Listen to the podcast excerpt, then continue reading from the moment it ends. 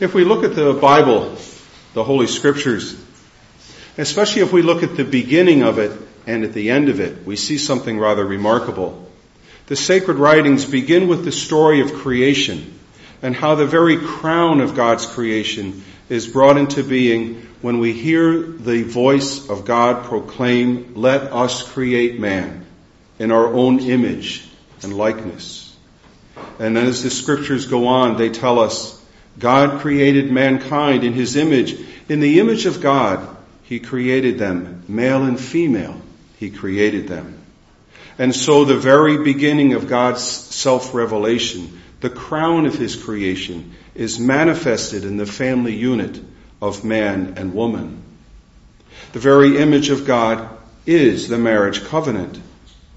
St. Paul in this letter to the Ephesians in the New Testament speaks of marriage as a sign of the love of Christ for his church. No wonder the blessing of the marriage ceremony is, uh, reads, that is the one blessing not forfeited by original sin or washed away by the flood. But this is not all. When we turn to the very end of the Bible, we read the account of the heavenly vision given by God to St. John the Evangelist. A heavenly account in which nothing but the beautiful self-giving of a bride could suffice to image. I saw a new heaven and a new earth, the book, the book reads. The holy city, a new Jerusalem coming down out of heaven from God, prepared as a bride adorned for her husband. How startling this is that the whole Bible, the entire written revelation of God is surrounded by, bookended by, framed by the marriage covenant. There must really be something to it.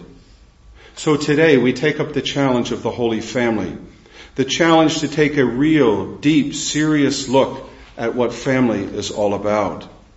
Today's wonderful feast of the Holy Family is not just a way of filling in the blanks of the Christmas season.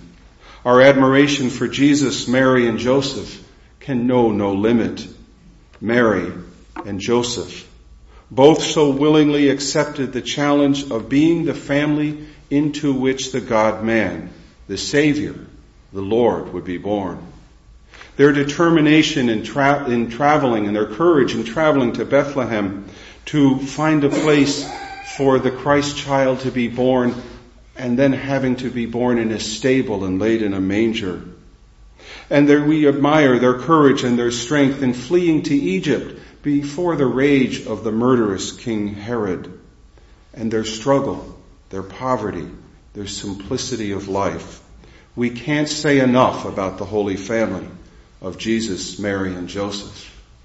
And our only hesitation in speaking their praises is the realization that we inevitably leave something out, a virtue worthy of praise, or a tale worthy to tell. And yet we take the risk. So today, what can we say today about the Holy Family? Of what virtue should we speak? What should we focus on?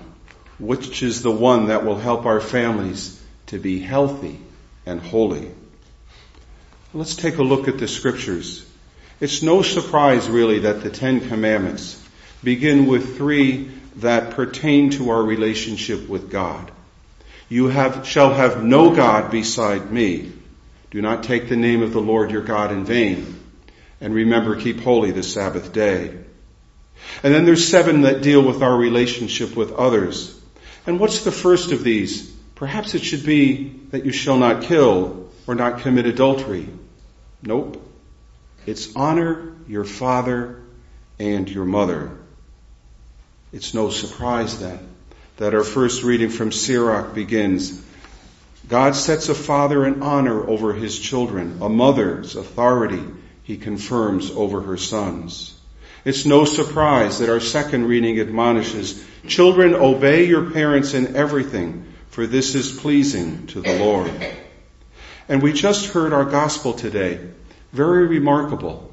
It's the only glimpse that we have into the life of Jesus after his infancy, but before his adulthood, when he comes to be baptized by John in the Jordan. The only picture of his childhood. And so we realize that this gospel today could end in no other way. That when Mary and Joseph found the child Jesus, he went down with them and was obedient to them. Jesus' will was always in perfect harmony with his heavenly Father's. How could he have done otherwise when Mary and Joseph came to him? Is it not Jesus' obedience to the Father that led him ultimately to the cross so that all of us could be saved? How beautiful are those words of St. Paul's in his letter to the Philippians when it says, oh, Jesus obediently accepted even death, death on a cross. Obedience. In this Christmas season, we can hardly exaggerate the important part that obedience plays in God's plan of salvation. We can't help but mention Mary's obedience to the words of the angel as she accepted her call to be the mother of our Savior. Joseph too demonstrated immediate, unquestioning obedience when the angel appeared to him in a dream to say, Joseph, son of David, do not be afraid to take Mary, your wife, into your home, for it is through the Holy Spirit that this child has been conceived in her. And just as immediate was his obedience when he took the child and, the, and his mother into Egypt to flee before the wrath of King Herod. The wise men obeyed, the shepherds obeyed, all responded. And today, Jesus himself, although he was God, was obedient to Joseph and Mary. Although in those 12 year old hands he held all the power and authority of the universe, he was obedient to Joseph and to Mary. And remember, had he not obeyed, obeyed the will of the Father, we could not have been saved. Obedience. That is the virtue we must practice, must adopt, must allow to grow if we wish our families to be healthy and happy and holy. Obedience. But isn't obedience a drag? I mean, we send dogs to obedience school. We think of obedience as something that sometimes people use as a way of just asserting their authority, telling people to do things just to prove that they can. How easily we can misunderstand it.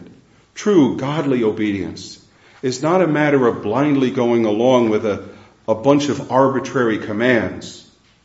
God is not some petty individual or ringmaster or lion trainer who tells us to jump and we have to jump or roll over and we have to roll over.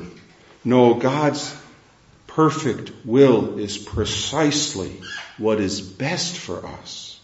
He asks us only to do what is right and what is good and what is holy.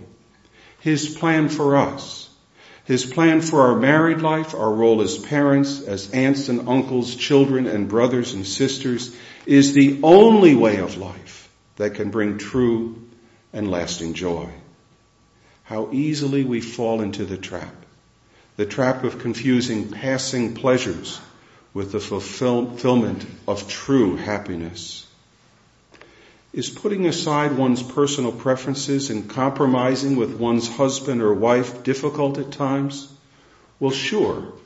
But I would say it's not as difficult as stomping our feet and deciding to make every issue a battle. Is marital fidelity always easy? Perhaps not. But how much better it is to have true joy and peace. Is it easy to be open to life? to have children. Hey, I won't be able to have all the toys I want. To give up those ideas and those things. Is it easy? Maybe not. But at the end of your life, is it your toys and your worldly possessions that will come to visit you? The great G.K. Chesterton once said, the Christian ideal has not been tried and found wanting. It's been found difficult and left untried. Obedience, try it, you'll like it. God has set out for us the plan for marriage and for family life. It works. It brings joy and peace and fulfillment. The Holy Family, Jesus, Mary, and Joseph, we're guided by and committed to obedience to the will of God in all things.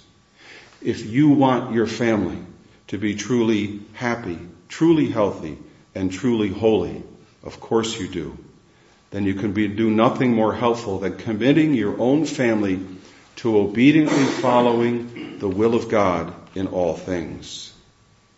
God wants nothing but good for you and from, from your family. Trust Him.